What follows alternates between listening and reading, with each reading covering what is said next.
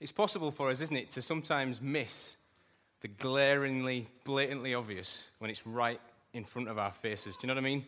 When we are slightly distracted, it happens probably more often, but we just miss. Maybe, maybe I'm speaking on behalf of, you know, men. Probably happens to men more, but it certainly happens to me a lot. You just miss the really obvious thing. You miss it. I wonder what you see when you look at the nativity scene. We have a little bit of a mishmash. We've got lots of hay, and we've got lots of children, and a baby Jesus. So we've got some gaps in the nativity scene. So you're going to have to use your imagination a little bit. But I wonder what you see when you look at the nativity scene. I guess um, this is a story that we have been telling and retelling and telling again for 2,000 years. And for the purposes often of entertaining parents at children's nativities, we've added all sorts of interesting little extra bits. I know now a lot about the innkeeper's wife that I'm not sure where I've been able to find it in the Bible. And I've come to admire the qualities of the donkey that carried Mary all the way to Bethlehem. You know, it's funny, isn't it, how we've added on to this picture. We've got the star that we follow, the wise men follow, and it sort of shines down this like laser beam over the stable where Mary and Joseph and Jesus are. And it, you sort of think it points to where they are, but it also adds a nice glow and a nice little bit of light, doesn't it, as well? And there's the town Bethlehem sat in the background. And whenever I look at the town Bethlehem on the Christmas cards I've got, you know, the Christmas cards that your Christian friends buy for you that are trying to keep Christ in Christmas, all the little houses in Bethlehem all look idyllic. It's like I would want one of them for my second home. It always looks incredibly beautiful. And then we've got the manger, and you sort of look at the manger and you think, yeah, Mary and Joseph adapted, they did really well to do this. And sometimes, with all these extra additions, with all these nativities that we see, with this lovely nostalgic lovely story that we've learned over and over again over the years, I think, I wonder if we miss the point a little bit. See, it's a really clear, obvious picture. If you do a bit of digging around in your Bible, when you think about the star, or when you think about the manger, or what did Ethan read out for us? But you, O Bethlehem Ephratah, who are too little among the clans of Judah, from you shall come forth one for me who is to be ruler in Israel, whose origin is from old, from ancient days. When we think about that, it is pointing clearly, it's a blatantly obvious, unmissable signpost to Jesus. It's an unmissable signpost that God is working out his plans. It's unmissable that God is keeping his promises. I don't know how this resonates with you, what it means to you. It brings me uh, a, a troublesome, worried, sometimes anxious 36 year old guy a lot of peace at Christmas to know that in the middle of my messed up life, God is working out his plans. God is keeping his promises. So when I flick through my Bible and I see right at the start, at the start of Genesis, I see God, the Word, been there, and I flick on a few more pages and I read about how Jesus is going to restore the broken relationship with God. And then I flick right back to the end and I see Jesus there too. In fact, I see Jesus all the way through. And I look to this story at Bethlehem, right at the center of God's plan, and I am reassured. And in a world where we have tons of people happy to break promises, happy to make promises they can't keep, we have a God who we can look back through the Bible, see the promises that He's made and celebrate that just now and be reassured and confident this, this Christmas. So, the next time that you are, well, I know some of us actually are desperately keen already to throw away our Christmas cards. I know there are people like that around who don't even like to put them up, they're desperate to bring them down. But when you look back at that nativity scene, when you see Bethlehem, when you see the star, when you see the manger, I want you to remember these were the signs. Signs that would affirm for the shepherds, affirm for the wise men, and affirm for us that this was the Messiah. God was fixing things. Luke 1 1 and Luke 2 1 really set the scene for this story. Luke writes really cleverly, and he wants us to think about what he's saying. Luke 1 1 says, In the time of Herod. Luke 2 1 says, In those days, Caesar. I don't know if any of you have been to see Star Wars yet. Who's been to see Star Wars? You can put your hands up if you like. There's a few of you have been to see Star Wars. For those, Tim proudly there, blasting it straight up if you've not been to see it yet, you probably have seen it, and you will know as soon as those words start to slide across the bottom of the screen a long time ago in a galaxy far, far away, the kind of world that you are entering. That music sends a shiver or at least a shiver down my, down my spine, and you think, yeah, I know where we're headed here. I know this is, this is about good and evil. This is about lightsabers. Like, hello again, nice to see you again. Lightsabers. It's about Princess Leia in the costume that I am well past now. It's about all that sort of stuff. We know the world we're entering, and we know that same world when Luke writes, in those days, Herod, or in those days, Caesar, is telling us about the landscape of the time. In those days, Caesar, what you can read is the authority is not with the Hebrew people anymore. They are subordinate to the Roman authority. And Caesar either is about to or has proclaimed himself some kind of deity. He has all the power. In those days, Herod, for Herod, think ISIS or think Saddam Hussein or something like that. That's how we can perceive these times. These were the times that Mary and Joseph were running around trying to find somewhere to give birth to a baby. And this was a dark, dark time. When Luke writes like this, he wants us to know look, this is the setting. The Hebrew people are not what we would perceive to be in control of this. This is a troubled time. And if you are, if you were a Hebrew, if you were a Jewish person at this time, you haven't heard from God for 400 years. Not a peep. Nothing. This is a dark, dark time. And in that time, Luke cleverly narrates for us there are awaiting people. All the characters that you come across, that, that we've read about a little bit, that you come through in the first couple of chapters of Luke, are people who are waiting. Simeon is a guy who's just staying alive to meet the Messiah. Anna, the prophetess, never leaves the temple. The wise men are searching the scriptures and searching everywhere for the Messiah. I guess this is what you do in hard times. You turn back to God. This is a people waiting for a Messiah. I don't know what kind of Messiah you'd want if you were growing up in ISIS governed territory. I would want one that came with a whack of money and a huge army behind him and a massive clout of authority. Do you know what I mean? That's what I would be looking for. I would want a superhero. I would want him to blast them with whatever weapons he could get his hand on. And the, Israel, the children of Israel are waiting for Messiah. And if I was one of them, I would be hoping for some kind of king to come from some distant land on some fantastic animals that we'd never heard of or seen and come and destroy the Roman Empire. But that is not the Messiah that God sends, because that is not the Messiah that the people needed.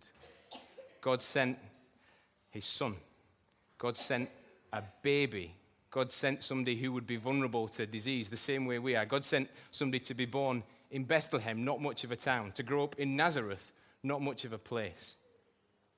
To be born where there wasn't even any room for him, even though his mum and dad were on the run. To be born in very humble circumstances. And he sent his son like this because that is what the people needed. I guess with a bit of time distance and a bit of cultural distance, we'd look back and say, no, that's, that's not what they would have wanted. That's not what they would have needed. And yet it was what they needed.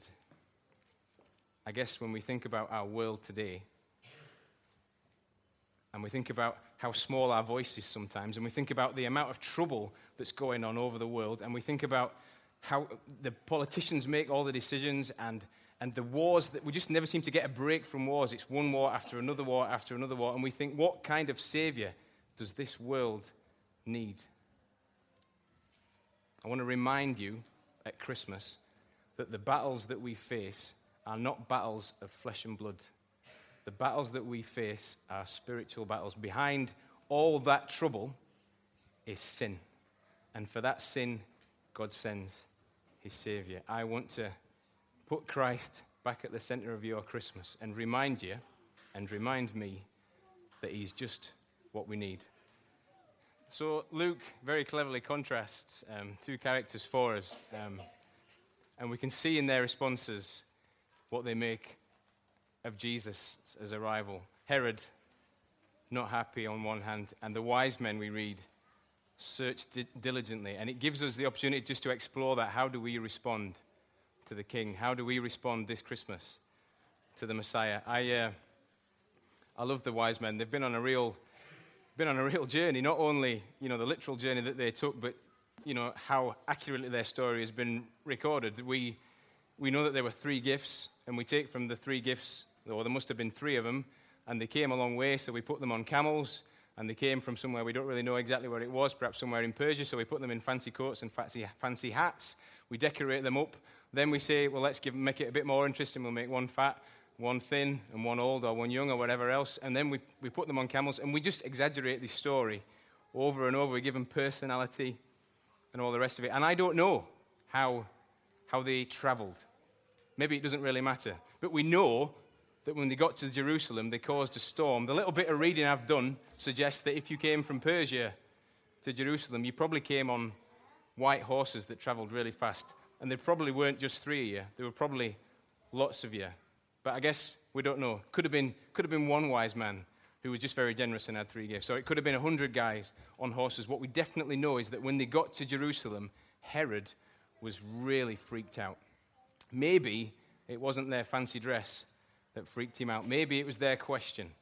We read a little bit about Herod historically and in the Bible, and we know the way that he killed all the children in, in Bethlehem, as, we, as we've read. But we also know that to protect his throne, he killed his wife and his two sons. This was the kind of guy that he was. So when the wise men come and ask the question, Where is he who is born king of the Jews? that's going to really tip this paranoid guy over the edge. I think it's really revealing when we see Herod's response. We paint him, don't we, as the pantomime bad guy, the pantomime villain, and he is the bad guy. But his responses actually aren't that different to ours. Sure, we're not going to go away and try and arrange the deaths of a bunch of kids. So hopefully, that, hopefully we're, we're above that. But in the same way that Herod just sees the threat to his own existence so clearly, it's just such a threat to him, Jesus coming along. He just has to do away with that threat as soon as he can. He doesn't even entertain Jesus. I think that's really helpful when we think about what we do with Jesus in our life. Sometimes we reject him because we're just so desperate to live and enjoy life as much as we can. The wise men don't respond this way. The wise men, we read, don't we? Search diligently. They abandon, if you like, their homes and their jobs and their careers, and they search. And I guess we don't really know how long they search for, but they search for a long time until they found Jesus. It's interesting to note the process that they go through. They searched for him, they found him, they saw him, they bowed to him, they worshipped him and they gave their gifts to him. It's perhaps not the perfect sort of explanation of salvation and sanctification. If you read a really thick Bible book, you'd probably find a better one, but it's not a bad place to start. They searched diligently for him, and when they found him, they worshipped him. Just made me think, I guess we've not got very long to go, made me think really quickly about how it makes us respond at Christmas, where we are on our Christian walk? Are we searching for Him thoroughly? Really easy when you're a Christian, isn't it? Just to, just to go through it, just to wander through your journey of Christianity, get to live to a ripe old age and look back, think about what you've done. These wise men give us a really good lesson, I think. They dropped everything and searched for Him diligently. The psalmist asks a really interesting question in Psalm 119. It's a, it's, a, it's a question I've wrestled with a little bit over my life. How can a young man keep his way pure? And I guess we could add to that how can an old lady stay faithful? How can a rich businessman manage to keep his eye on God? How can whoever stay faithful? I guess we could add anything to that. And then the psalmist goes on to answer it. And as he answers it, he explains that we've got to keep on searching diligently for God. Psalmist says, and it's a long psalm, so I've got a bit of it. With my whole heart I seek you. Let me not wander from your commandments. I will meditate on your precepts and fix my eyes on your ways. I want to challenge you really simply, I guess, this Christmas. Something for you to think about as you go into the madness of the next week. Because sometime around 8 o'clock on Christmas Day, you'll switch EastEnders off or Downton Abbey and you'll go, what was all that about? What happened there? What was that? That was just a blur. I don't know how I didn't punch Uncle so and so. I didn't know how I didn't do this or I do that. I want you to think about your Christian life and your Christian character. Are you searching diligently? Is it something you would drop everything for? I guess I guess you ask yourself the question what is a wise man? If you were to tell your colleagues at work that you were going to drop everything and spend a year studying the Bible, they'd say you were a madman. If you were to tell them that the gifts that you'd been given, the strengths and the skills that you had, you weren't going to use them to earn a 40 or 50 grand salary. You're actually going to drop that and spend some time helping out in a drop in center or something like that. They'd say you're a madman. And yet, God would look down, I believe quite firmly, and say, You're a wise man. There's wisdom in that. Final challenge. What are the gifts that you have? We find that after the wise men searched diligently, they drop their gifts off and honor Jesus with their gifts. We ask our children over and over again, don't we? What are you getting for Christmas? What are you getting? What are you getting? What are you getting? And we do that same thing, actually, with church sometimes. I go here because they do this, and I get this, and I get this. It's probably a good question to ask ourselves what are we given? What have we been given? And what are we passing on? Who is a wise man today? It's a good way to finish, I think. Who is a wise man today? Somebody who is seeking after Jesus.